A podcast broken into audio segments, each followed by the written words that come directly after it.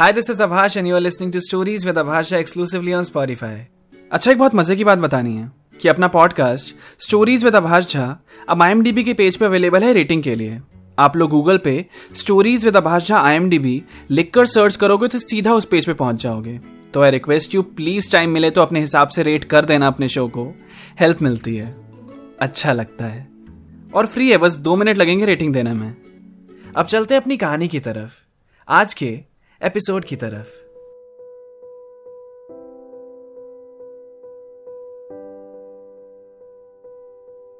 अखिल और सान्या ऑटो में थे। सान्या के कंधे पे सर रखकर अखिल सो चुका था। सान्या मुस्कुरा रही थी। वो दोनों घर पहुँच गए और ऑटो जैसे ही रुकी तो सान्या को गीतिका का ध्यान आया। फिर उसे बुरा लगने लगा गीतिका के लिए। वो उससे कैसे छुपा पाएगी अभी जो भी ऑटो में हुआ? ऑटो के रुकने के बाद भी अखिल उसमें सो ही रहा था। सान्या ने उसे आवाज़ लगाई, पर वो नहीं उठा। फिर वो बाहर निकली। गीतिका को कॉल करके उसने नीचे बुलाया। फिर दोनों ने अखिल को जगाने की कोशिश की, और फिर वो इतना जग गया कि गीतिका का हाथ पकड़ के ऑटो से बाहर निकल गया। सान्या ने ऑटो वाले को पैसे दिए और फिर एक साइड से अखिल का हाथ पकड़ लिया। गीतिका ने अखिल का दूसरा हाथ पकड़ा हुआ था। अखिल थोड़ा लड़खड़ा कर चल रहा था, पर जैसे तैसे वो सब रूम तक पहुँचे। अखिल पहुँचते ही सोफे पे लेट गया। गीतिका ने सान्या से पूछा, मज़ा आया? कैसा रहा सब? सान्या गीतिका की तरफ़ देख नहीं पा रही थी तो उसने दूसरी तरफ़ मुड़कर कहा हाँ पागलपन था पूरा। मैं आती हूँ भी फ्रेश होकर। फिर सान्या वॉशरूम चली गई। उसने कुंडी लगाई, खुद को शीशे में देखा, और कुछ देर बाद नाचने लगी, झूमने लगी, फिर रुकी, और खुद से कहने लगी, मुझे इतना अच्छा क्यों लग रहा है? मुझे तो बुरा लगना चाहिए ना। वो अकेला है। गीतिका को कैसा लगेगा अगर उसे पता चलेगा तो?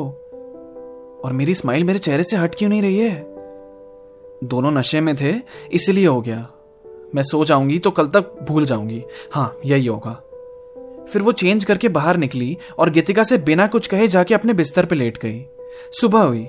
छुट्टी वाला दिन था। उन तीनों की नींद देर से खुली।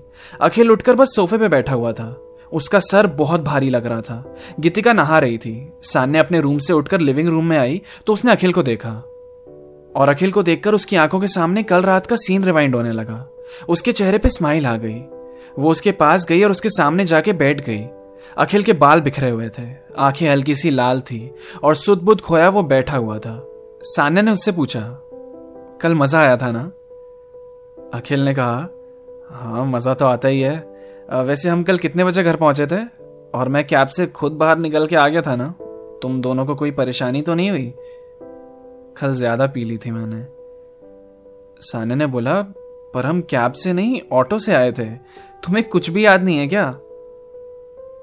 हम बाहर निकले थे, तुम कैब बुक करा रही थी। हाँ बस इतना ही याद आ रहा है मुझे तो।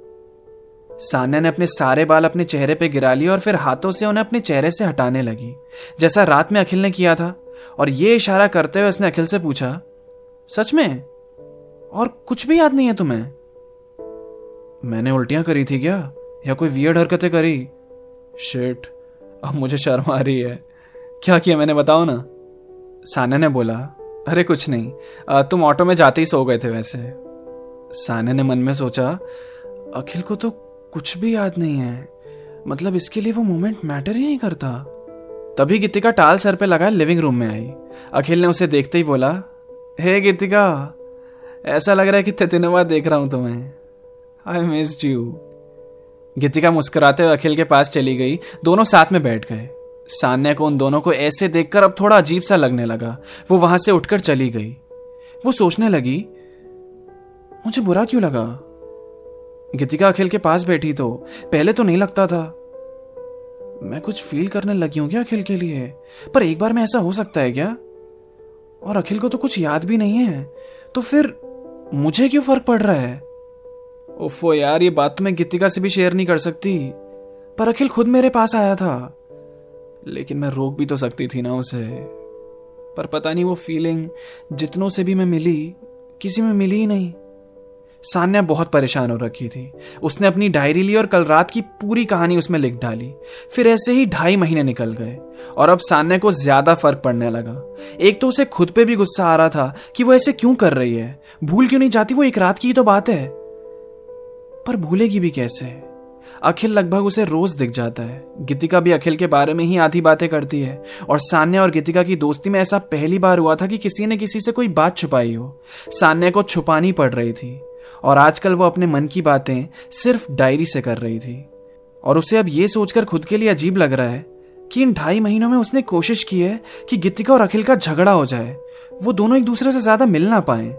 एक बार जब अखिल का कॉल आया था गीतिका के पास और गीतिका वॉशरूम में थी तो सान्या ने कॉल पिक करके बोल दिया कि वो उसे बता देगी उसका कॉल आया था। पर उसने नहीं बताया और रिसेंट कॉल्स में से अखिल का नंबर भी डिलीट कर दिया। फिर गीतिका को अपने साथ बाहर खाने ले गई। और अखिल का प्लान स्पॉइल कर दिया। उन दोनों का एक दिन मूवी का प्लान बना तो सान्या भी आ गई उनके साथ कि वो दोनों ज़्यादा क्लोज ना आ सके। गीतिका और अखिल ने एक ट्रिप पे जाने का भी प्लान किया था और तभी सान्या ने बीमार होने का नाटक किया तो गीतिका ने ट्रिप पे जाने से मना कर दिया। पर अब इन्हीं सब बातों के लिए सान्या को खुद पे शर्म आ रही थी कि वो गीतिका के साथ ऐसा कैसे कर सकती है? कितनी खुश रहती है वो अखिल के साथ। और वो फालतू उसे उससे दूर करने पे तुली है। पर करे भी तो करे क्या? वो पहले जैसी होना चाहती है। वो बुरा फील नहीं करना चाहती अखिल को गीतिका के साथ देखकर। पर वो कर नहीं पा रही है। वो जैसे ही अखिल को अपने सामने देखती है, उसे वही सब याद आने लगता है। अब इसका कोई सॉल्यूशन है क्या? भले तुम प्यार से कितना भी दूर भागो, पर एक वक्त के बाद हम सभी को प्यार चाहिए, एक पार्टनर चाहिए। सान्या हमेशा से ही एक करियर ओरिएंटेड लड़की रही है, जिसका रिलेशनशिप्स में कोई खास इंटरेस्ट कभी था ही नहीं। पर फिर गीतिका और अखिल को देखकर कि वो साथ में कैसे रहते हैं, उसे भी क्रेविंग होने लगी एक पार्टनर की, जिसका हाथ पकड़ के वो पूरी दुनिया घूम सके, अपने बैड डेज़ पे उसे हक करके सो सके, जिसके साथ वो बिल्कुल सिक्योर फील कर सके। तो उसने ये सब ढूँढने की कोशिश करी, प्यार ढूँढने की कोशिश करी। और मोहब्बत का ना एक सिंपल सा रूल है, वो कभी ढूँढने से नहीं मिलती, वो अपने आप तुम्हें ढूंढ लेती है, और तुम्हें कुछ टाइम बाद रियलाइज़ होता है कि शिट हम कितने इम्पॉसिबल तरीके से मिले थे, पर मिल गए। तो प्यार किसी मैजिक से कम नहीं है, एक मैजिक ही है। पर सान्या इस मैजिक से पीछा छुड़ाना चाहती है। वो अपनी दोस्त का दिल थोड़ी ना दुखाएगी, पर वो रोज रोज अपना भी दिल नहीं दुखा सकती। वो गीतिका को देखती है, अखिल को देखती है तो उसे वही सीन बार बार याद आता है। और उसे और बुरा लगता है ये सोच के कि उसके लिए इतनी बड़ी बात क्यों है, जबकि अखिल को तो कुछ याद भी नहीं। अगर अखिल उसे फ्रीक्वेंटली नहीं दिखेगा तो शायद वो भूल सके उस रात को। शायद यही एक तरीका इससे बाहर निकलने का। उसने कुछ दिनों तक सोचा। फिर एक दिन, शाम को गीतिका जब ऑफ़िस से घर आई तो अखिल का कॉल आया उसके पास। अखिल ने पूछा, कितना टाइम हो गया हमें मूवी देखे हुए? अभी चलना है क्या? अखिल, मानना पड़ेगा। तुम्हारी बैटरी हमेशा ही फुल रहती है। अभी तो तुम भी ऑफ़िस से ही आए होगे। थकते नहीं हो क्या? मैं बहुत थक गई हूँ आज। मूवी ही देखनी है तो घर ही आ जाओ। वहीं कोई मूवी देख लेते हैं। अखिल ने कहा, ठीक है तो घर ही आ जाता हूँ। वो जैसे ही गीतिका के घर पहुँचा तो उसी वक्त सान्या भी पहुँची। अखिल ने उसे देखकर हाय कहा। सान्या ने खाली स्माइल करी। दोनों अंदर गए। गीतिका ने सान्या से बोला, अरे अच्छा वो तू भी आ गई। आज मूवी नाइट है। हम मूवी देखने वाले हैं। जॉइनस हाँ आती हूँ। और एक बात भी बतानी है। सान्या फ्रेश होकर जब आई तो अखिल और गीतिका साथ में बैठे हुए थे।